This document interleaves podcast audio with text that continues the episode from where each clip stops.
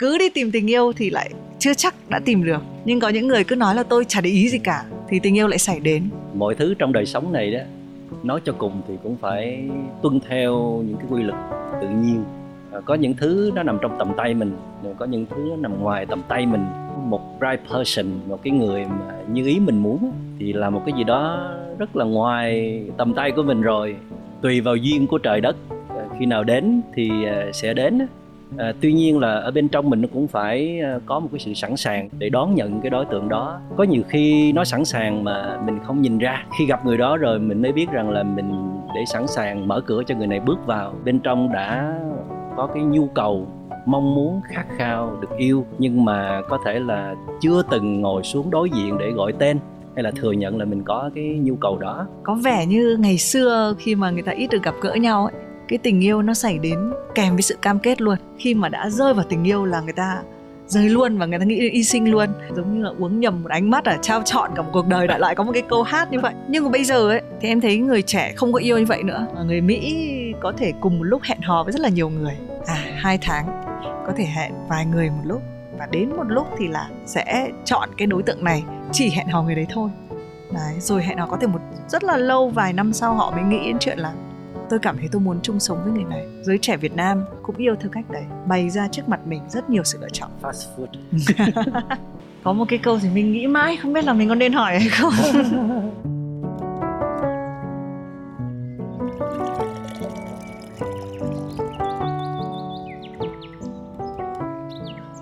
Xin chào mọi người, chúng ta đang quay trở lại với Yêu Lành. Đây là một chương trình mà mình trò chuyện về tình yêu, tìm thấy cái sự yên lành ở trong tình yêu. Và đôi khi chúng ta đã phải trải dài qua các cái giai đoạn của tình yêu. Ngay từ đầu trong series thì mình đã nói về chuyện hết này, rồi chuyện chán này. Hôm nay mình sẽ nói một cái chuyện nó tươi sáng nhất có thể, đấy là lúc bắt đầu. Và thì mình cũng rất là hân hạnh được cùng trò chuyện tiếp với thầy Minh Niệm tại Yêu Lành. Cái chủ đề hôm nay mình nói về chuyện rơi vào tình yêu, nghe thì nó hơi bạo lực nhưng mà trong tiếng Anh thì là falling in love, cái giai đoạn đầu tiên. Người ta hay nói là nhìn cái người mà mới bắt đầu yêu là biết ngay. Thì thầy quan sát, thầy có thấy cái sự khác biệt hẳn không ạ? Khác. Thay đổi về mặt cảm xúc trước. Ai cũng biết là khi mà falling in love thì cái cảm xúc yêu thích về một đối tượng nó sẽ kích hoạt rất nhiều nội tiết tố trong người của mình và rất nhiều cảm xúc nó được trỗi dậy để mình hướng về cái đối tượng mình yêu thích. Mình hay nói là nhìn mọi thứ bằng con mắt màu hồng, nhìn gì cũng đáng yêu, nhìn cuộc sống đáng yêu, nhìn những người xung quanh cũng đáng yêu, và đặc biệt là nhìn đối tượng thương yêu mình là vô cùng đặc biệt, vô cùng hấp dẫn. Thì cái nhìn đó sau này nó có thể sẽ không còn nữa, nhưng mà đó là một cái trạng thái cảm xúc đáng được thừa hưởng của một người khi bước vào yêu. Và họ có thể biểu lộ trong ánh mắt nè, trong dáng đi, trong lời nói, trong cách hành xử là biết một người đang yêu. Vì họ có thể bỏ qua những cái điều bất như ý nhỏ nhỏ trong đời sống nè. Họ có thể dễ dàng chấp nhận những điều trái nghịch hay là những khó khăn hơn, vì trong họ dường như là có một cái sức mạnh mới được sinh ra từ chính họ và cộng hưởng từ đối tượng thương yêu của họ. Có thể nói là họ đang bật trong họ một cái cơ chế về sinh tồn ở một cái trạng thái mạnh nhất để họ thể hiện được cái quý giá nhất của họ ra, để có thể kết nối, gìn giữ đối tượng thương yêu của họ. Có một cái câu thì mình nghĩ mãi không biết là mình có nên hỏi hay không. Thầy miêu tả rất là kỹ và rõ về chuyện yêu. Thầy nghe đây thầy biết là thì mình định hỏi cái gì rồi đúng không? Biết rồi, câu trả lời cũng y như xưa. Tức là rất là khó để mọi người tin thầy chỉ quan sát thôi mà có thể phân tích được như vậy đó. Thì thầy nghĩ là chắc là khiếu của mỗi người, vì thầy cũng sẽ phân tích được nhiều dạng tình cảm hay là tâm lý khác. Tâm lý của người đồng tính hay là tâm lý giữa cha mẹ và con cái. Rất nhiều mối quan hệ tình cảm thầy cũng đều đem ra để mình soi sáng, để mình phân tích, để mình tìm hiểu. Rồi mình có những bằng chứng là các bạn, rồi mình xem các bạn là những cái mẫu thí nghiệm để mà mình tìm ra được cái kết quả chung nhất, để khi người ta hỏi về tình yêu là mình có câu trả lời nó rất là xác thực, mặc dầu đó không phải là trải nghiệm của mình. Tuy nhiên là ở nơi bản thân của thầy thì thầy cũng là cái người cũng biết yêu thương. Yêu thương anh em, yêu thương những người thân trong gia đình, yêu thương bạn bè, yêu thương những người ân nghĩa với mình. Thì trong cái yêu thương đó, phần nào nó cũng có liên hệ tới cái sự yêu thích và muốn gìn giữ, muốn bảo vệ, muốn sẻ chia, muốn nâng đỡ với họ. Thì nó không hẳn là một cái thứ falling in love, nhưng mà nó cũng có vài tính chất tương đồng. Mình thì mình có nói đùa một chút là lúc mà nói câu chuyện hết với chán thì trời nắng rất là rực rỡ, nhưng mà đến bắt đầu nói chuyện, bắt đầu tình yêu thì hơi có mưa gió một chút. Nhưng mà đúng như thầy Minh Niệm có phân tích là thực ra là cái người đang yêu thì thực ra là cái hơi trắc trở một chút thì nó cũng không có vấn đề gì. Thì mình cũng có một chút cái research, ngoài cái việc là bản thân mình đã từng yêu rất là nhiều, thì về mặt khoa học thì có tận 12 các yếu tố khác nhau của tình yêu. Ví dụ như là phải có một cái chuyện là mình thích lẫn nhau này, có một cái vẻ bề ngoài, cái bề ngoài cũng là một cái không thể phủ nhận được, tính cách, và có một cái mà bản thân thì mình thấy rất là thú vị là cái readiness, tức là sự sẵn sàng. Rất là khó để mà một ai đấy bắt đầu yêu nếu mà họ không sẵn sàng cho sự commit, tức là sự cam kết là sẽ yêu người này, sẵn sàng cho romance, tức là sẵn sàng cho sự lãng mạn. Tuy nhiên có một số người ta cũng nói là thỉnh thoảng tôi không định yêu, tôi không tìm kiếm tình yêu, nhưng mà tự dưng tình yêu lại rớt vào người tôi. Nó có phải là cái việc nó hơi nghịch lý không, khi có một số người cứ đi tìm tình yêu thì lại chưa chắc đã tìm được, nhưng có những người cứ nói là tôi chả để ý gì cả thì tình yêu lại xảy đến? Chắc cũng có ha, nhưng mà tỷ lệ thì mình cần phải xét lại. Mọi thứ trong đời sống này đó, nói cho cùng thì cũng phải tuân theo những cái quy luật tự nhiên. Mình cũng phải vận hành theo với những nguyên tắc của trời đất, chứ không phải là mình muốn là được đâu. Có những thứ nó nằm trong tầm tay mình, nhưng có những thứ nó nằm ngoài tầm tay mình. Về đối tượng thương yêu, một right person, một cái người mà như ý mình muốn, thì là một cái gì đó rất là ngoài tầm tay của mình rồi. Tùy vào duyên của trời đất, khi nào đến thì sẽ đến. Tuy nhiên là ở bên trong mình cũng phải có một cái sự sẵn sàng, như Thùy Minh nói, sẵn sàng để đón nhận cái đối tượng đó. Có nhiều khi nó sẵn sàng mà mình không nhìn ra. Khi gặp người đó rồi mình mới biết rằng là mình để sẵn sàng mở cửa cho người này bước vào trong trái tim của mình, thì nghĩa rằng là bên trong đã có cái nhu cầu, mong muốn, khát khao được yêu, nhưng mà có thể là chưa từng ngồi xuống đối diện để gọi tên hay là thừa nhận là mình có cái nhu cầu đó. Hai người đến với nhau trong một cái nhân duyên đầy đủ, họ có nhiều lý do để họ đến tình yêu. Có những người họ yêu một người nào đó là vì họ đang đi tìm những cái gì mình bị thiếu. Thí dụ như một người rất là cá tính, rất là mạnh mẽ, thì dễ có khuynh hướng đi tìm một cái người an toàn, bình lặng, nhẹ nhàng. Hoặc là một người không có đủ để tự dẫn dắt cuộc đời của mình, họ có thể dễ đồng hành, ủng hộ người bên kia hơn là người dẫn dắt, thì họ sẽ lập tức đi tìm cái người có tính chủ động cao hơn. Và ngược lại, cái người có tính chủ động cao hơn thì đâu có muốn tìm một người chủ động nữa đâu. Cũng có trường hợp như thế, chứ không phải là không có, nhưng mà đa phần người ta mong muốn tìm một nửa còn lại tạm gọi là bị thiếu của mình. Đó là một trong những cái điểm xuất phát chung của rất nhiều liên hệ tình cảm lứa đôi. Ngoài ra, người ta đến tình yêu là vì có những cái khát khao, mong cầu nó đến từ thời ấu thơ nữa. Có những tổn thương từ thời ấu thơ, mong muốn được có ai đó thương yêu mình, cho mình một cái điểm tựa thật là vững chãi, an toàn, như là bố mình, như là mẹ mình, như là chị mình, như là anh mình vậy đó. Và họ giữ cái khát khao đó hoài mãi, cho đến khi gặp một người nào đó cho họ cái giá trị đó, và họ sẽ phớt lờ đi, hoặc là không xét đến những cái giá trị khác, hoặc là những cái tính cách khác, hoặc là những cái yếu kém khác của người đó. Họ chỉ tập trung vào một cái thứ họ đang cần thôi, thì họ có thể yêu được cái người đó hay là thương được cái người đó. Có những người họ đến với tình yêu đó, thì họ ban đầu thì không có dễ để mà yêu liền đâu. Qua thời gian rồi sinh ra nhiều nghĩa tình, và có nhiều cái sự rung động chân thành ở bên trong. Và họ thấy có một người có thể hiểu được họ, bước vào cuộc đời họ, làm cho cuộc đời họ trở nên an toàn hơn, làm cho cuộc sống họ trở nên thú vị hơn, có nhiều ý nghĩa hơn. Và họ tin rằng người này nếu mà đồng hành trong cuộc đời thì sẽ làm cho cuộc sống họ trở nên đẹp và hay hơn rất nhiều, và họ chọn lựa. Thành ra là cũng không có một cái chuẩn mực nào trong cái việc mà yêu thương một người nào cả, nó hoàn toàn tùy thuộc vào sự chọn lựa của mỗi người. Và sự chọn lựa đó nếu có những cái xuất phát điểm mà bền vững á, thì nó sẽ tồn tại lâu hơn là những cái cơn cảm xúc nhất thời. Thí dụ như mình tìm được một cái người mình gọi là right person, một cái người gọi là ý trung nhân, một cái người như mà mình mơ ước, thì cái người đó nếu mà mình may mắn gặp được, ở nơi đó có rất nhiều điểm tương đồng, có nhiều sự đồng điệu. Và cái điểm quan trọng nhất đó là sự thấu hiểu giữa hai bên.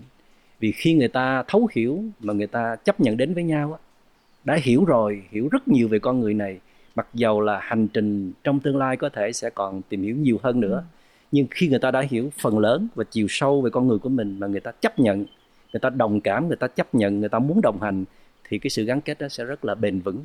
Rất nhiều vị thiền sư hay nói là love must go understanding, tức là tình yêu nó phải đi liền với cái sự hiểu biết.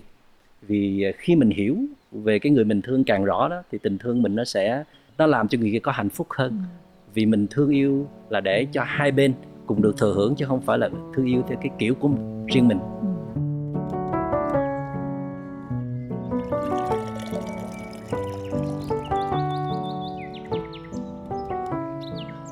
Thì đúng là trong 12 cái yếu tố mà về mặt tâm lý học em cũng đọc được có một hai thứ nghe thoạt tiên nó giống nhau nhưng mà hóa ra là nó rất là khác.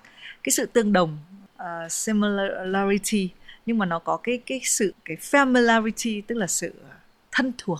Đấy là lúc mà mình mới yêu, thực ra mình rất là thích ai đấy về sự, tức là có vẻ khác mình. Như thầy cũng phân tích là đôi khi mình mà hơi cá tính mạnh một chút thì mình thích một cái người hiền hòa, trông có vẻ điềm tĩnh. Mình mà điềm tĩnh, mình hiền rồi thì mình thích ai quậy quậy. Phụ nữ thì hay cứ nói đùa là bad boys, thực ra là rất là được nhiều người thích ấy, bởi vì là trong cái lúc mà mình còn trẻ thì mình thích cái hình ảnh đó, mình thấy khó chinh phục, mà mình thấy là đôi khi nó thú vị trong tình yêu. Thế thì cuối cùng giữa cái điểm thật là hấp dẫn bởi vì là khác, với đến lúc yêu được, cái hành trình bắt đầu, cái quá trình nó rơi vào đấy, thì nó là sự di chuyển giữa cái rất là khác với lại cái tương đồng. Liệu mình có thể luôn luôn mình sẽ nghiêng về cái đối trọng nào? Mình sẽ yêu cái người mà rất là khác mình, hay là mình sẽ luôn yêu cái người mà hơi giống mình một chút? Đó lại là sự chọn lựa của mỗi người nữa. Có những người họ tìm được một người tương đồng rồi thì họ muốn gắn bó với người này lâu dài thành một cặp tri âm tri kỷ. Nhưng mà có những người họ chỉ dừng ở lại cái mức đó thôi, chỉ là bạn thôi.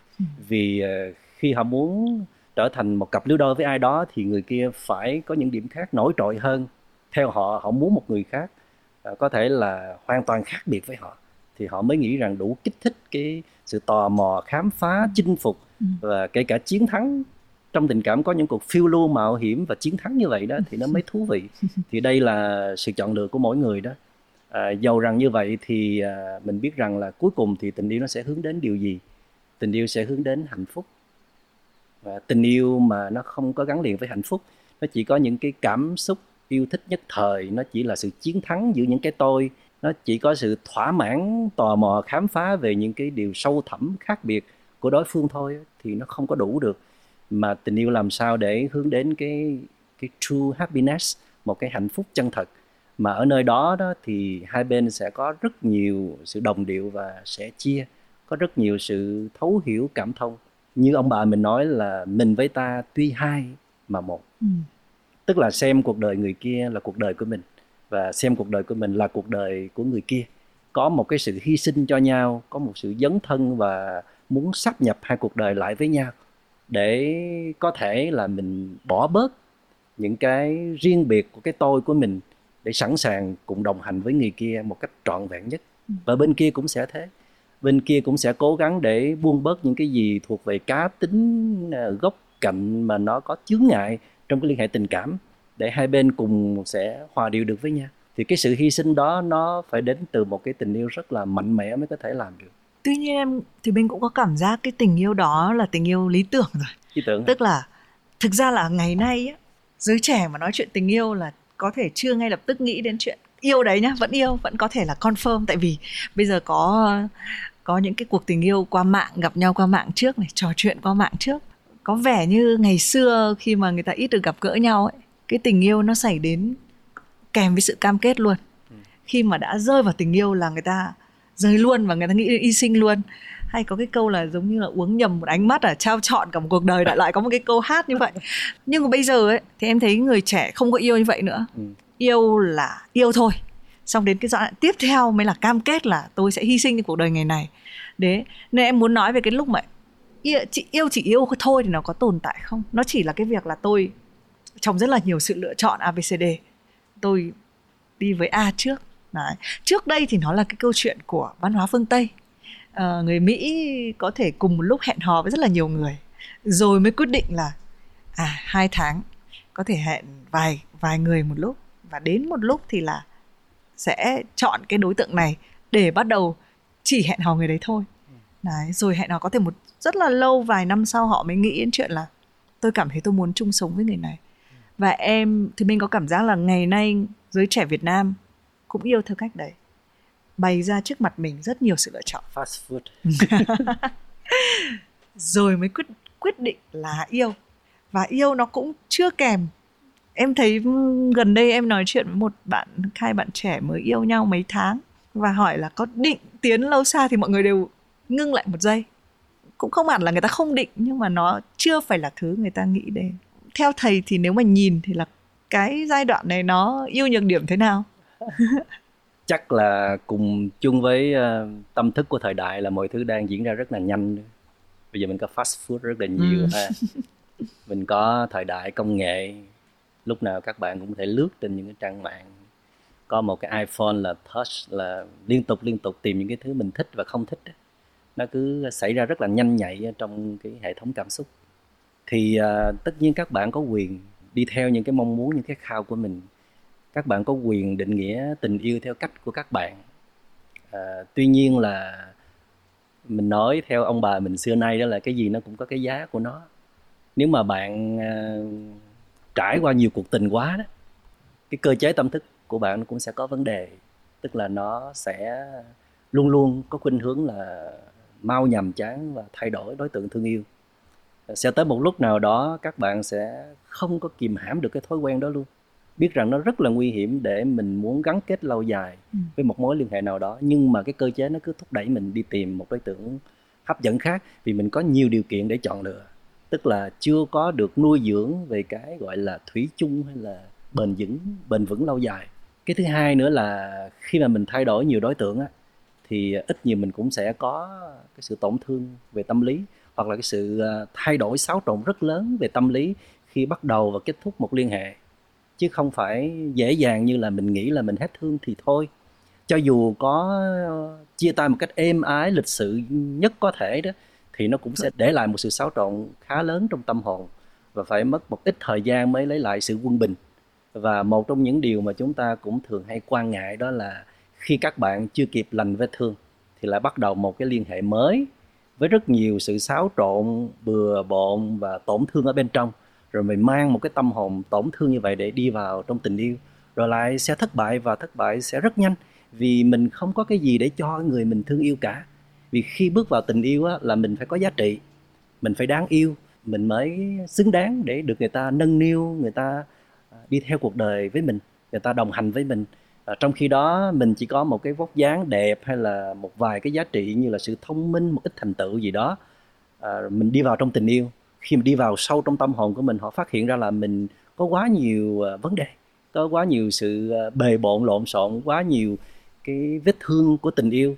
Mình sẽ hành xử với cái người thương yêu hiện tại theo cái thành kiến, theo những cái tổn thương của quá khứ.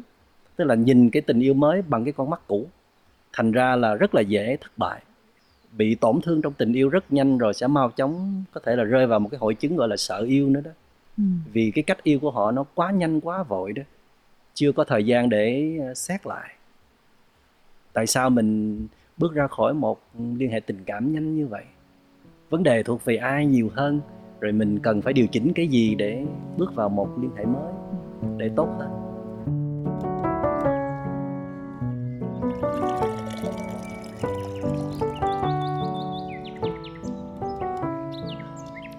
Một người yêu nhiều thì luôn được đánh giá là có nhiều kinh nghiệm hơn là một người yêu ít. Nếu mà theo lý thuyết của thầy mà đúng thì thực ra là yêu nhiều chưa chắc là tốt, đúng không ạ? Yêu nhiều đôi khi là một cái nhu cầu của bản thân nhiều hơn là Thứ nhất là đối với bản thân mình đi theo, mình chiều chuộng cái cảm xúc, được người khác quan tâm, yêu thích mình, xem mình là quan trọng nhất ở trên đời. Mình đi tìm cái cảm giác lấp đầy cái sự cô đơn nhiều hơn là thật sự là muốn yêu. Vì yêu ở đây theo cái nghĩa là mình muốn đi tìm một đối tượng quan trọng nhất trong cuộc đời mình để mình sẵn sàng đồng điệu và sẻ chia với họ. Thì mình chưa sẵn sàng cho chuyện đó, mình chỉ muốn đang thỏa mãn những cảm xúc, trong đó có việc là lấp đầy nỗi cô đơn. Thứ hai là mình yêu là mình muốn đi tìm một đối tượng để thỏa mãn cái nhu cầu của riêng cá nhân mình thôi. Dĩ nhiên, khi bạn yêu là bạn có cái quyền đó, nhưng bạn phải nhớ cái vế còn lại là bên kia họ cũng có nhu cầu tương tự. Và bạn phải có trách nhiệm là chia sẻ một phần những giá trị của bạn cho người kia, cũng như người kia sẽ có trách nhiệm chia sẻ một phần giá trị của họ cho bạn, thì mới trở thành một cặp. Trong khi đó, bạn đang cần được hồi phục, cần được chữa lành, cần được đưa mình trở về với trạng thái tốt nhất để sẵn sàng. Như là khu vườn mình đã có rất nhiều hoa rồi, rác rến đã được dọn sạch, dầu rằng là chưa giải quyết hết nhưng mà đã để sang một bên rồi, thì mới mời người khác bước vào trong khu vườn nhà mình, khu vườn tâm hồn mình, thì mình mới tự tin mình có nhiều giá trị để hiến tặng, và người kia sẽ ở lại thật lâu với khu vườn đầy hoa của mình. Chứ còn là mình lao theo tình yêu cái kiểu là tôi cần quá, tôi khát khao quá, anh có cho tôi không, kiểu như van xin, chờ đợi, hy vọng. Nếu mà nói huỵch tẹt ra rằng là ai ơi ban bố tình thương cho tôi, hay là ai ơi làm cho tôi có hạnh phúc đi, làm cho tôi bớt cô đơn đi, thì nó kỳ cục quá. Nhưng mà đôi khi sâu bên trong là như thế, thì chắc chắn rằng là nó không phải là true love, nó không thể đi xa được. Và bên kia sớm muộn gì cũng sẽ nhận ra. Kể cả có những người họ nhận ra nhưng họ vẫn thích thế, vì họ cũng cần như thế thôi. Thì tình yêu chỉ đứng trên nền tảng như thế thì sẽ rất là chóng vánh để mà bốc hơi. Đúng như thầy Minh Đệm nói, là thì mình cũng là một người mà trong cái tuổi trẻ của mình thì yêu nhanh và yêu chóng vánh. Và gần như là mình nói đến cái chữ yêu đấy nhiều đến mức độ mà nó hơi phí cái ý nghĩa của cái chữ yêu. Và thì mình chỉ thực sự hiểu được thế nào là tình yêu đến lúc có con. Từ trước nay vẫn cứ nghĩ nó là cái việc là thì phải vui vẻ, phải hạnh phúc, rồi nó chán nhanh. Nên là đến cái thời điểm này em mới hiểu thế nào là thế nào là yêu. Trước đấy mình luôn nghĩ là tình yêu là, đúng là bắt đầu khởi nguồn nó, cái concept của tình yêu nó là hai phía. Cho nên mình cứ luôn là đẩy một cái gì đấy ra và phải nhận được một cái gì lại thì mình mới đẩy tiếp đi. Đến lúc có con thì con cái dạy cho mình là thực ra tình yêu là mình cứ phải trao đi. Và cái hành động trao đi đấy ấy, nó đã là hạnh phúc rồi, nó đã có một cái sung sướng của cái sự yêu rồi. Thì sau này khi mà thì mình nghe nhiều bạn tâm sự ấy, thì hay nói là mọi người rất là sợ thổ lộ là mình yêu, bởi vì sợ bị từ chối. Đó. Nếu mà cái tình yêu nó đủ lớn để mình thổ lộ thì mình đã phải hạnh phúc ngay ở cái giây phút đấy rồi. Còn nếu mà cứ phải trông chờ ai đấy yêu tôi thì tôi mới yêu lại, thì nó cũng hơi sai bản chất rồi, đúng không? Đúng rồi, nó có thể là chưa đủ lớn. Dạ. Mình vẫn còn chịu sự giật dây của vết thương cũ. Mình cũng có nhiều trải nghiệm và cuộc đời mình đã bắt đầu chín chắn rồi. Mình biết rằng khi mình đưa một người nào đó bước vào trong cuộc đời mình một cách chính thức á, nó sẽ xáo trộn cục diện đời sống của mình, ảnh hưởng tới con của mình, ảnh hưởng tới công việc của mình, ảnh hưởng tới cảm xúc và cả con người của mình nữa. Cho nên mình rất là cẩn thận. Cái việc mà mình sợ này nó cũng như là một cái sự rất là dè dặt, cẩn thận, xét rất kỹ chứ không có liều lĩnh như trước đây nữa. Trước đây có thể mình chủ quan cho rằng là mình làm chủ hoàn toàn việc tình cảm. Nhưng mà rõ ràng khi đưa người đó vào trong cuộc đời mình thì nó ảnh hưởng rất nhiều. Cho nên cái chuyến này sắp tới đây là mình sẽ phải rất là mindfulness trong tình yêu. Tức là phải rất là ý thức, đánh giá rất là chính xác về tình trạng của bản thân mình và đối phương. Tức là phải có cái độ tỉnh nhất định để chọn lựa đối tượng thương yêu. Dĩ nhiên là nó còn có cái sự rung cảm, chân thành, sâu thẳm bên trong nữa. Tuy nhiên là bây giờ cảm xúc muốn được đi cùng với lý trí nhiều hơn là trước đây rồi. Thì đó cho thấy là một người đã thực sự là trưởng thành. Nhiều bạn trẻ sẵn sàng phản đối rằng yêu là không nên có lý trí, thì mình chấp nhận vì bạn ấy còn rất trẻ. Nhưng mà khi các bạn đã thực sự có những bước đi trong cuộc đời, có thăng trầm và đã yêu qua nhiều mối tình rồi, thì các bạn buộc phải mời cả toàn bộ con người mình đi cùng với cảm xúc yêu đương, chứ không có tách ra được nữa. Bên cạnh đó thì mình cũng không có ngoại trừ trường hợp là mình xét quá lâu đó, thì có thể là mình có vấn đề tổn thương về tâm lý. Tức là mình có một cái thành kiến không tốt về tình yêu, cho rằng yêu là sẽ khổ và trên đời này sẽ không có những người tử tế cho mình, hoặc là mình sẽ không hợp với bất cứ ai trong cuộc đời này cả. Cho nên là thầy thường khuyên các bạn rằng khi mà bạn chưa sẵn sàng để yêu á, thì bạn đừng vội. Đó là cái cơ hội rất tốt cho bạn. Vì khi yêu á, có thể nói là một trong những cái khuyết điểm lớn nhất của tình yêu, đó là dễ đánh mất chính mình, dễ bỏ quên cuộc đời của mình. Trước đây bạn có thể rất tài giỏi, bạn kiểm soát bản thân rất tốt, bạn chủ động cuộc đời của bạn theo ý bạn muốn. Khi bạn thương người nào quá mức, nhất là bạn ngừng một thời gian yêu khá lâu, bạn chờ đợi người này rất lâu rồi, và cái người gọi là right person đã đến rồi đó, thì bạn cuống cuồng, bạn sợ mất người đó đó. Cho nên là bạn có thể bỏ qua nhiều bước xét nét cần thiết. Bạn làm cho người kia hoảng sợ là vì bạn quá cần người đó. Đó là một điểm trừ của bạn rồi. Và điểm trừ lớn hơn nữa là bạn bắt đầu là quên nhiều trách nhiệm bổn phận, nhất là với bản thân mình, để tập trung toàn lực vào cái đối tượng thương yêu này. Đâu có cho ruột mất đâu. Vì vậy cho nên là thì đó là cái một trong những cái phải xảy ra trong cái tình yêu, chứ không thể nói là cái sai lầm hay là cái lỗi được. Đó là điều rất là tự nhiên của con người. Tuy nhiên khi mà bạn có nhiều kinh nghiệm yêu rồi thì bạn sẽ điềm tĩnh hơn. Cái gì nhanh vội thì nó cũng sẽ không có bền chắc được. Bạn sẽ chậm rãi từ tốn để biết rằng là cái khoảng mà mình chưa yêu á, hay là sẵn sàng để yêu là cái cơ hội để mình chăm sóc cái khu vườn tâm của mình, để làm sao nếu mình có vết thương á, thì mình sẽ được chữa lành. Trong cái liên hệ cũ, người thương mình rời bỏ mình hay là mình rời bỏ họ vì những cái khiếm khuyết nào, mình cần phải điều chỉnh con người mình lại. Có thể trước đây là mình ghen nhiều hơn, hay là mình đòi hỏi người thương mình nhiều hơn, mình dựa dẫm người thương mình quá nhiều. Thì tất cả những yếu tố này cần chăng là phải điều chỉnh lại, để khi mà một cái người, giàu là cái người đó right person, cái người rất là yêu thương mình, họ rất là vững chãi, họ bước vào trong cuộc đời mình, họ cảm thấy rất là thoải mái, nhẹ nhàng, như là ngồi yên xuống một khu vườn để thưởng thức những tách cà phê, để nghe chim hót, để nhìn những khóm hoa, chứ không phải vào đó để lãnh trách nhiệm này trách nhiệm kia, họ phải chịu đựng cái này cái nọ. Dĩ nhiên khi mà đã có tình thương yêu nhau chân thật rồi đó, họ thấy nhiều giá trị của mình, họ thấy khu vườn mình có nhiều hoa thơm cỏ lạ rồi, thì cái phần trách nhiệm kia là hiển nhiên, và họ nghĩ rằng là họ sẽ sẵn sàng đồng hành cùng với mình. Nhưng khi bước vào là thấy một cái khu vườn toàn là cỏ dại, bề bộn lộn xộn, thì họ phải dội trước chứ. Những người nào mà phải có con mắt rất là điềm tĩnh và nhìn sâu để thấy cái bản chất sâu xa của mình là người tốt thật sự, có nhiều giá trị, rồi họ rất là kiên nhẫn để giúp mình khai quật lên đó, thì cái người đó rất là ít trong cuộc đời này, rất là hiếm hoi. Phần lớn là người ta phải nhìn tổng quan xem là mình đã có trách nhiệm cho cuộc đời mình chưa. Cho nên khi mà mình gọi là đang yêu đời á, thì rất là khó để đi tìm yêu ai lắm. Vì cuộc đời này có nhiều giá trị để khám phá mà. Thì mình có thể yêu công việc, thì mình có thể yêu con, thì mình có thể yêu nhiều cái dự án có giá trị cho cộng đồng xã hội đó. Thì cái nhu cầu khát khao tìm một người nó sẽ giảm lại, và nó sẽ đến một cách rất là tự nhiên. Trong cái tâm thế đó, theo thầy, tình yêu sẽ dễ bền vững hơn. Còn mình khát khao đau đáo đi tìm một người á, để rồi cái cây của mình nó không tắm rễ vào trong đời sống một cách sâu sắc, không có liên hệ tốt với gia đình, với cha mẹ của mình, hay là bạn bè, hay là anh em, không có yêu cái công việc mình đang làm, không có những cái gì mình đam mê trong cuộc sống hết. Cái cây chỉ có một cái rễ hướng về người đó thôi, thì nó rất là nguy hiểm. Nếu không thành công thì mình sẽ ngã.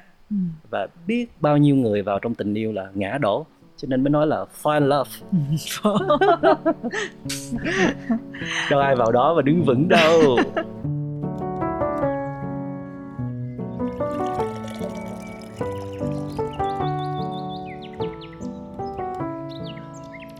Thành ra là trong 12 cái yếu tố tình yêu ấy, thì mình cũng thấy có một hai cái yếu tố khá là hay và nó chính xác vào những gì thầy Minh Niệm vừa chia sẻ.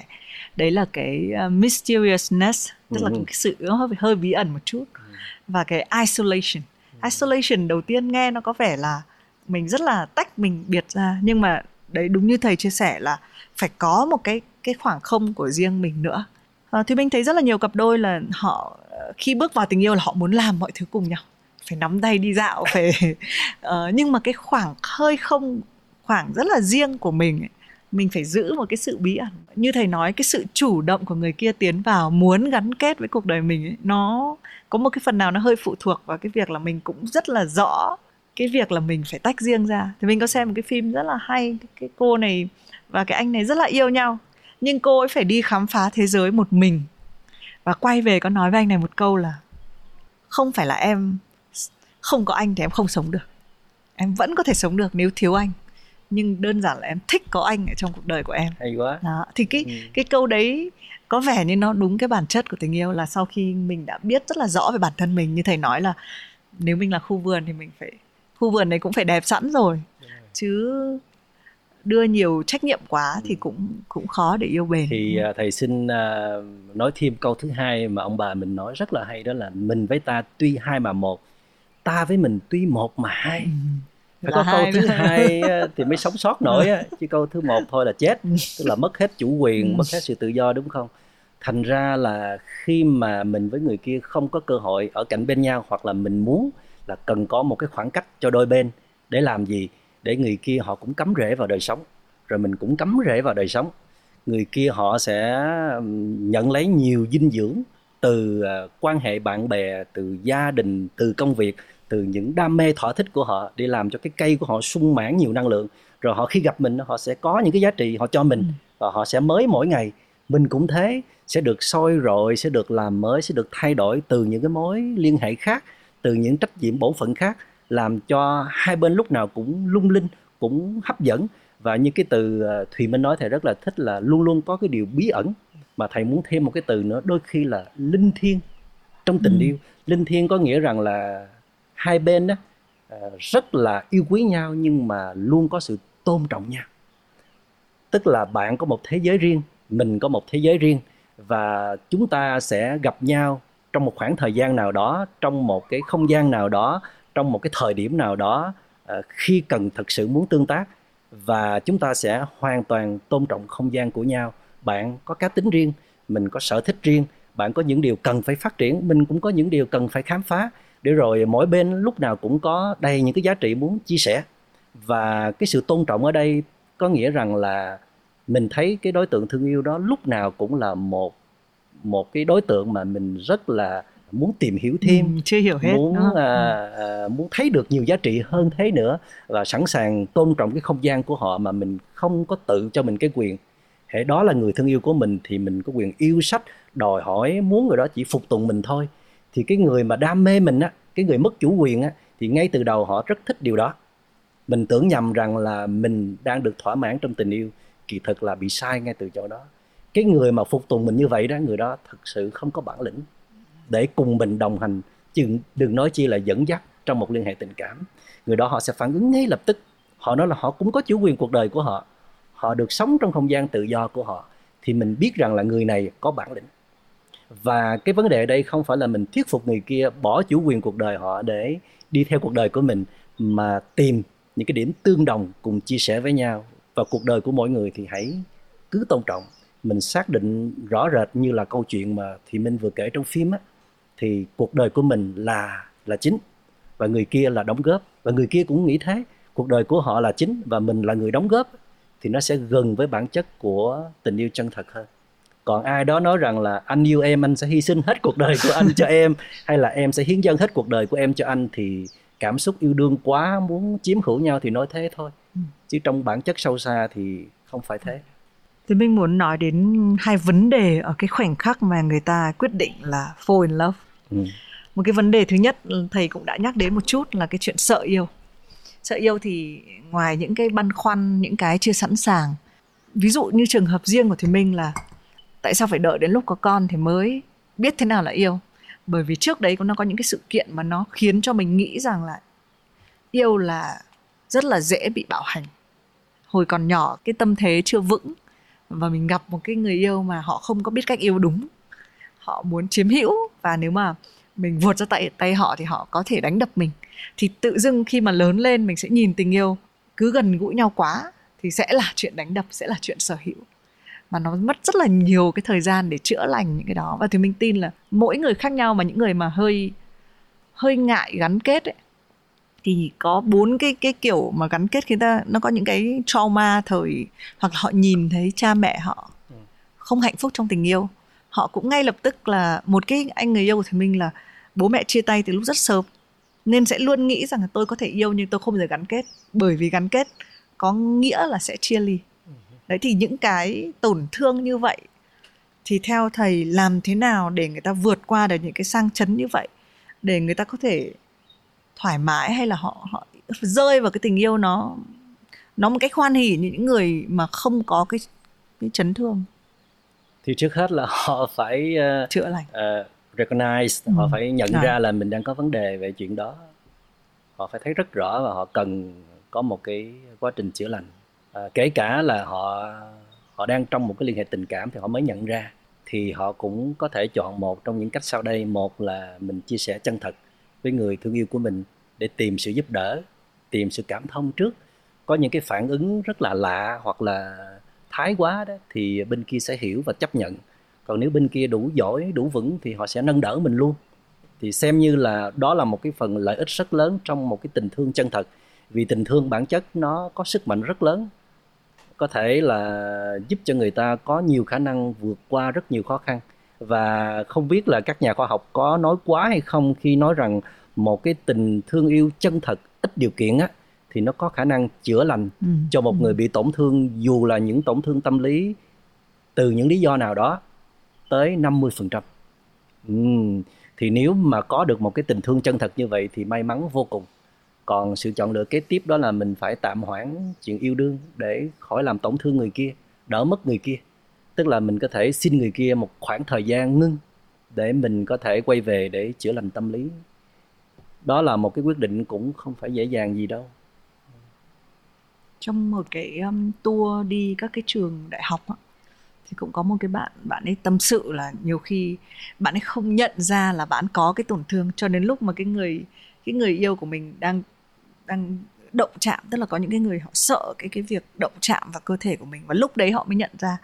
Thì mình cũng nhận thấy là có thể mình hay nhận ra cái vấn đề trầm cảm hay là những cái mà mình không có cảm hứng vào cuộc sống hay là sự nghiệp, nó dễ hơn rất là nhiều với nhận ra cái việc là mình có vấn đề với chuyện yêu. Em đang nói về mặt vấn đề. Đúng rồi. Rất là ít khi, nếu mình gặp một ai đấy và cái chuyện tình yêu nó không như ý, thì người ta sẽ ngay lập tức cho rằng bởi vì tình yêu nó là như thế, nó không có cái gì nắm, không có sờ nắm vào được, nên chưa chắc là tôi đã có một cái vấn đề sang chấn gì. Cái này là đến xảy ra đến thực sự. Thì mình bao nhiêu năm em luôn nghĩ là em là người yêu rất là ổn, mà không bao giờ nghĩ là mình có một cái tổn thương gì hết. Nó kéo dài đến tận mười mấy năm mình mới nhận ra. Đấy, tại vì đơn giản là cái bản chất tình yêu nó cũng bất ổn quá, và con người ta luôn coi nó là có kèm cả sự bí ẩn. Đấy, thì đây là một cái vấn đề mà đúng như thầy nói là nó thực ra nó chỉ có hai cách, đúng không? Là phải chữa bản thân mình và ngưng lại một chút. Cái phần chữa đó nó gồm có hai phần: chữa về mặt cảm xúc và chữa về mặt nhận thức nữa. Thì mình, vì có những người họ lao vào tình yêu là vì họ đi theo những cái nhãn hiệu mà họ đã được nhồi nặng từ nhiều thế hệ, hoặc là từ chính trong gia đình của họ, hoặc là từ chính bản thân họ, từ những mối tình trước đây. Họ cho rằng họ tìm một cái right person là phải thế này, thế kia, thế nọ đó. Mẫu nguyên mẫu. Đó. Thành ra là họ thần tượng hóa lên cái chuyện tình yêu của họ, để rồi họ sẽ không đủ sức để lao theo những cái hình tượng mà mình đặt ra như vậy. Và họ luôn luôn cảm thấy mình tự ti, mình không có giá trị trong một cái liên hệ tình cảm. Thì tất cả những cái điều đó nó đến từ những cái nhận thức sai lầm về bản thân của họ, cũng như là nhận thức sai lầm về tình yêu. Cái true love là gì đôi khi nhiều người cũng chưa có định nghĩa được. Thành ra là nhận thức nó cũng dẫn dắt cảm xúc đi. Nếu không phải là những cái nhìn nhận sai lầm hay là có một cái vấn đề sang chấn, thì lý giải thế nào về những cái cuộc yêu mà mình, ví dụ mình mới yêu vào thì mình vỡ mộng ạ? Cái người mà mình yêu không giống như mình tưởng tượng, thì cái đấy là lỗi của chuyện gì ạ? Chưa qua giai đoạn thích trước cái đã, rồi kéo dài thời gian để hiểu nhau nhiều hơn. Nhưng mà nên bao nhiêu lâu thì biết? Là người ta hay nói rằng yêu nhiều khi có sét đánh, tức là gặp một phát là yêu luôn. Nguy hiểm lắm. Tức là thầy sẽ không tin, thầy sẽ không tin vào cái gì nhanh. Không phải không tin, là cái đó nó có xảy ra, nhưng mà cái độ bền vững là thấp lắm, hên lắm mới được. Và ở đây không phải là hên nữa, mà sau cái hên đó, tức là may mắn tìm được right person, một cái hành trình để nuôi dưỡng liên hệ tình yêu đó cũng không phải là ít đâu. Tất cả đều phải được nuôi dưỡng hết, qua cái sự thấu hiểu, cảm thông, rồi tha thứ cho nhau, nhiều thứ mới có thể vun đắp được tình yêu.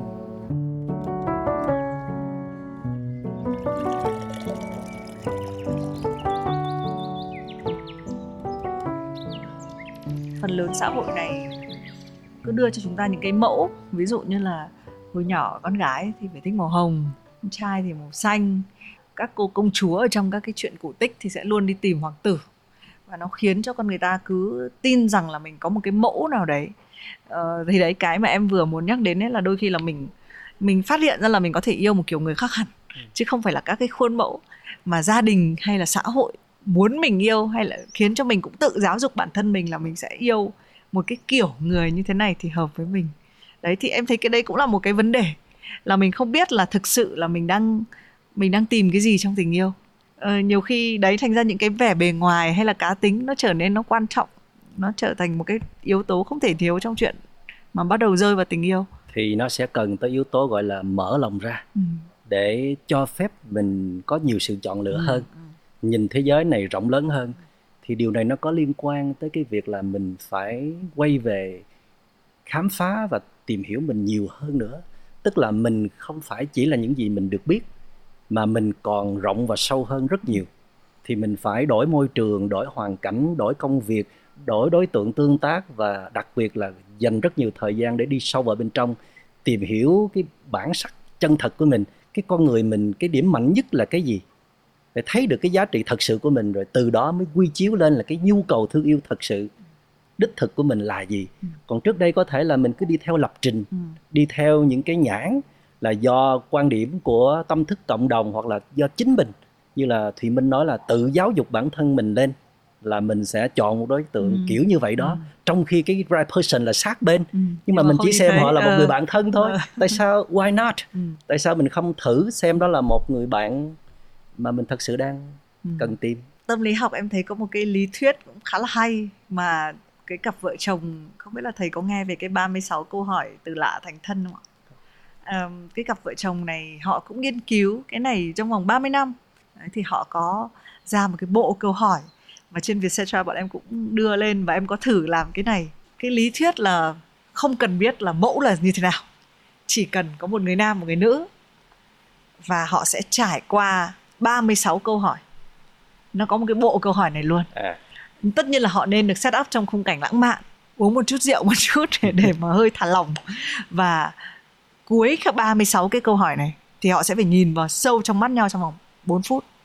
Thì trong cái bộ câu hỏi 36 câu này thì nó được thiết kế đủ để người ta vào tận ngóc ngách những cái điều sâu kín nhất. Họ kể ra những cái điều bí mật mà họ chưa kể ai bao giờ. Và các cặp đôi khi mà trải qua cái thí nghiệm này thì đều thấy là người ta có thể yêu, có thể fall in love với cái người này, miễn là đúng khung cảnh và chia sẻ đủ 36 cái câu trả lời. Thì nghĩ nó cũng hợp lý. Dạ. Thí dụ như là Thùy Minh có một cái mặc định là mình không thích trà, nhưng mà có thể là vì hôm nay trong bối cảnh này không có nhiều sự chọn lựa ngoài trà, thì mình hãy cố gắng uống trà thử xem. Thì từ từ mình nhâm nhi mình thấy trà cũng được, không còn ghét trà hay là muốn loại trừ trà. Đó là cái bước tâm lý đầu tiên. Rồi mình thấy trà cũng thú vị, có nhiều cái hay. Tức là mình bỏ qua một cái sự thực tập rất là quan trọng, đó là xét lại những gì mình cho rằng đúng với sai, những cái gì mình cho rằng mình yêu thích và mình không yêu thích. Đôi khi trong cái sự xét lại đó, trong số những bạn bè rất là thân của mình lại có cái người mình cần tìm thì sao? Về bản chất ai cũng có thể yêu ai nếu theo cái kiểu nào đấy. Cuối cùng nó chỉ là câu chuyện là cái khoảnh khắc thời gian nào, cái sự sẵn sàng đón nhận tình yêu hay không. Hoặc là dùng hình ảnh của thầy là cái khu vườn của mình nó đã đủ tươi đẹp để mình sẵn sàng mình fall in love hay không, đúng không ạ? Thực ra tình yêu thì nó ngoài cái việc là việc hoa rất là thơm và khu vườn rất là đẹp, có cái sự bình yên. Cũng lại một cái bộ phim là có một cái anh này, anh là anh mồ côi, anh ấy có thể là con người rất là tàn nhẫn, không biết yêu ai bao giờ, nhưng một ngày đẹp trời thì anh ấy chợt nhận ra là mình vẫn có một người mẹ. Đây là một cái kẻ xấu ở trong bộ phim, không thể đi đòi nợ, không thể chém giết ai được nữa. Khi mà đã biết yêu thương rồi, hay là biết là mình có một cái người mình yêu thương, mình không phải là mình nữa. Mỗi lần đi qua một cái hầm thì em đều phải tập luyện với suy nghĩ là nếu cái người mình đang rất là yêu con mình chẳng hạn, thì mình phải tập với một cái suy nghĩ là nếu mình mất thì sao, mình mất cái người mình yêu. Nó rất là diễn ra một cách rất là bình thường, nhưng mà nó như là mặt trái của tình yêu vậy. Và thành ra là cái quyết định khi mình fall in love ấy, thầy cũng nhắc đến cái lý trí ở trong đó là mình không thể nhìn tình yêu là một nơi là ôi đây là một niềm sung sướng hạnh phúc, đây là một cái viên ngọc, tôi đã tìm thấy nó rồi và bây giờ tôi sẽ rất là nhiều người đi tìm kiếm và tôi lại là người tìm thấy. Nó có cái mặt trái của việc là tôi có thể phải sẵn sàng phải chịu đau khổ nếu tôi mất nó đi, hay là nếu tôi, hay là cái người, điều gì xảy ra đến với cái người yêu thương của mình. Đấy, thì em không biết là đến một cái tầng nào của ý thức của mình thì cái đấy cũng làm cho mình sợ yêu. Nhưng mà thì mình, bản chất đời sống là vậy, khổ đau với hạnh phúc nó luôn đi chung với nhau, không thể tách rời được. Mình muốn có hạnh phúc thì mình phải chấp nhận trải qua rất nhiều khó khăn và kể cả đau khổ mình mới có hạnh phúc được. Thì tình yêu cũng không phải là ngoại lệ. Nếu mình muốn hưởng những cái cảm xúc tuyệt vời nhất trong tình yêu, những giá trị mà tình yêu mang lại, thì mình cũng phải học cách chấp nhận những cái hệ lụy kèm theo. Tuy nhiên là con người mình rất là hay, con người mình có thể thay đổi được, và mọi thứ cũng thay đổi được, bên kia cũng có thể thay đổi được. Cho nên mình tin vào cái giá trị của impermanence, mọi thứ đều có thể thay đổi từ tiêu cực trở thành tích cực, rồi mình sẽ mỗi ngày rộng lớn hơn, người kia sẽ trở nên tốt đẹp và dễ thương hơn, rồi chắc chắn sẽ tới một lúc nào đó hai bên sẽ cùng nhìn về một hướng, cùng đồng điệu được với nhau. Và cái sự trả giá cho tình yêu là một cái phần tất yếu phải có, và mình mỉm cười chấp nhận nó mà không có than oán nữa. Vì mình hưởng quá nhiều giá trị từ cuộc đời thì mình sẽ ít than oán cuộc đời. Mình hưởng nhiều giá trị trong tình yêu thì mình sẽ ít than oán về tình yêu. Còn nếu mình vào trong tình yêu mà mình không hưởng được những giá trị của nó, mình kém tài, mình làm cho cái tình yêu nó trở nên vụn vỡ. Người ta trước đây là một đóa hoa rất là xinh đẹp, mà về tay mình trở thành là lụi tàn, đó là cái sự kém tài của mình. Thì mình không thể trách trời, trách đất hay là trách tình yêu được, vì mình không có đón nhận được cái điều mình đáng được thừa hưởng trong liên hệ tình yêu. Đó là cái sự kém khả năng của mình. Bước vào trong cuộc sống này thì mình cũng phải có tài năng để mà hiểu cuộc sống, hiểu bản thân, để có cái sự hài hòa giữa mình và cuộc sống, để mà cắm rễ vào nhau. Thì tình yêu cũng vậy, cũng cần có một cái tài năng, một cái talent nhất định để mình đi vào trong tình yêu á. Mình giống như một chuyến phiêu lưu vậy, bạn là nhà thám hiểm thì bạn phải hưởng cái hạnh phúc ngay từ cái cuộc hành trình đó, và bạn phải có chấp nhận là bầm dập để bạn có những cái trải nghiệm tuyệt vời mà người khác không có được, vì bạn đã chọn nó mà. Nhưng mà nếu bạn là người có trải nghiệm thì sự trả giá nó sẽ ít hơn rất nhiều, và bạn thấy đó là cái chuyện rất là đương nhiên trong cuộc đời. Thì thầy tuy có rất nhiều hạnh phúc, nhưng thỉnh thoảng cũng sẽ có những cái điều làm cho mình cảm thấy khó khăn, khó thở, cảm thấy nó không đến mức đau khổ như là cái lúc mà mình mới bắt đầu tu nữa, mà nó có thể làm cho mình khó chịu. Nhưng mà thầy biết rằng đó là cái chuyện rất là tự nhiên. Làm một cái việc gì mà lớn, mà nhiều giá trị, thầy biết rằng nó phải khó khăn, mình phải liên tục đón nhận rất nhiều sự thử thách, thì cũng xem đó là cái chuyện rất là tự nhiên. Thì khi đi vào trong tình yêu mình cũng phải với một cái tâm thế như vậy.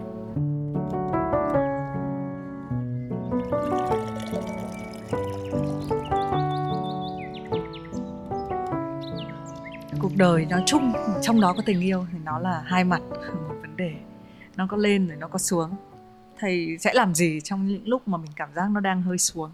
Như thầy nói là thầy rất là thích bản thân mình ở cái chỗ là có rất nhiều trò. Chán cái này thì mình đi tìm cái trò khác.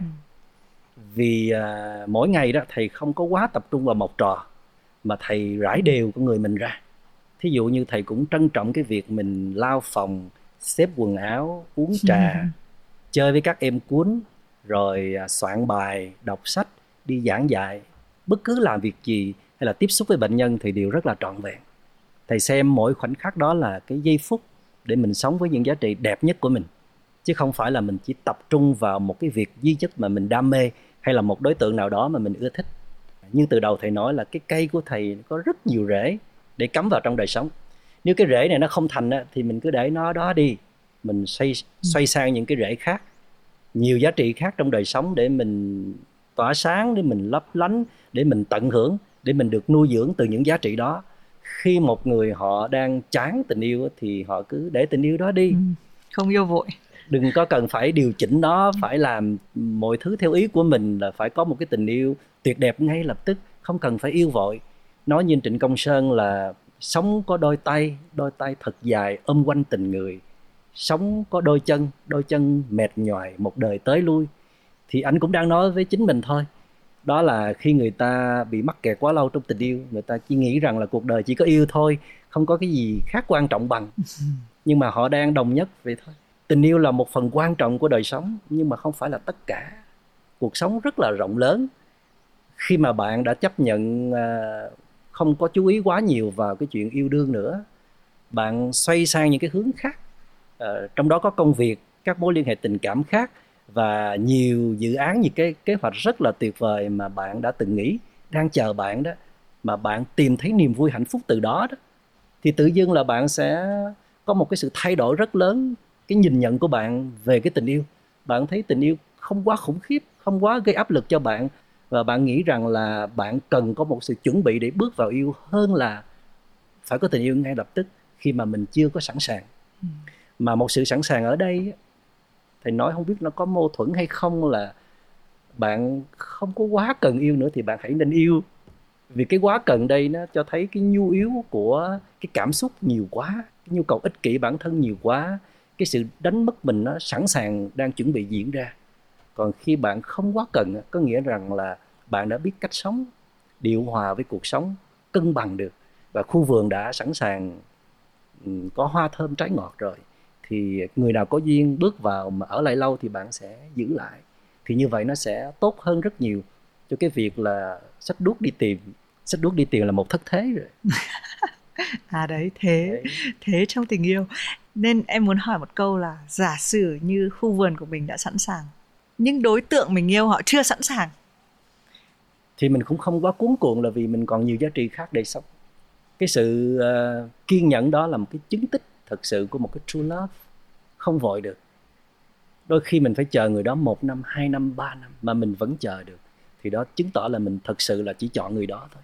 Còn nếu mà 1 năm không được, tôi sẽ chọn người khác, thì đó chưa chắc là cái người mình chọn lựa cuối cùng. Wow, nói về falling in love có cảm giác như là một cái khoảnh khắc nào đấy. Nhưng mà khi trải nó ra thì nó có thể làm cả một hành trình. Còn người ta cũng rơi chậm, không rơi từ từ. Với một người mà không trải nghiệm tình yêu như thầy. Nhiều lý thuyết như thầy. Các bạn sẽ cười ngất nói, ôi nãy giờ thầy nói toàn là lý thuyết không. Thầy yêu thử đi, thầy có giỏi thế không? Thì thầy cũng đâu có nói thầy giỏi đâu. Mà thầy biết thế đấy. Thầy nói. Nhưng mà yêu lành cũng không cần phải lúc nào phải trải nghiệm đã là tốt, cách tốt nhất. Nhưng mà lý thuyết không cũng không phải là cách tốt nhất. Thầy nhắc đến cái từ understanding, nó phải làm cái sự hiểu mà nó thậm chí nó vượt ra khỏi cái trải nghiệm hay là quan sát. Nó là một cái gì đấy thấu hiểu mà có lẽ nếu mà mình bàn nhiều các tập tiếp theo hơn thì mình sẽ hiểu hơn. Và thì mình cảm giác như có một cái tập mà mình không có trong cái kịch bản, nhưng mà nó lại rất là cần và có cái tính cấp thiết để nói về nó, mà thầy cũng nhắc rất là nhiều trong cả mấy tập trước, đấy là tự chữ true love. Tức là một cái tình yêu đích thực, tình yêu chân thật đó. Nên là hôm nay mình chỉ nói cái đoạn đầu của tình yêu là các bạn quyết định rơi vào tình yêu như thế nào, rồi cái chuyện rơi vào nó cũng không đơn giản như mình tưởng đâu, nó còn biết bao nhiêu cái sự xáo trộn, chờ đợi, chữa lành ở bên trong. Nếu mà khi đã quyết định là rơi vào tình yêu rồi thì làm thế nào biết là true love? Thì thầy xin chốt chỗ này chút xíu, đó là mình nói về yêu lành. Muốn yêu lành thì con người mình phải là một cái nguồn lành trước. Tức là mình phải có một đời sống cho mình hài lòng, mình yêu thương, mình trân quý bản thân mình. Thì mình mới may ra là người kia dù có lành hay không lành thì mình mới có thể tác động, dẫn dắt người kia theo cái hướng lành mà mình muốn.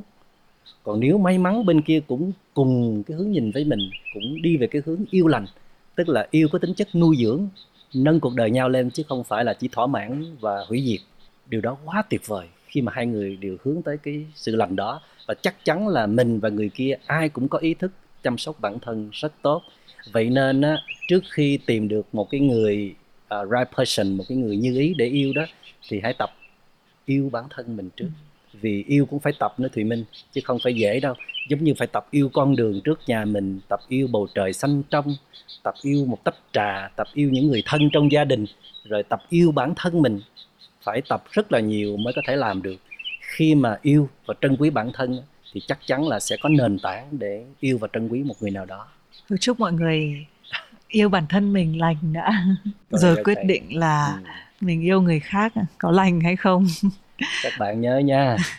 Cảm ơn thầy rất là nhiều tập này. Cảm ơn mọi người đã theo dõi. Chắc là mọi người sẽ chờ tập tiếp theo nhiều đây. Xin chào và hẹn gặp lại. Chào các bạn.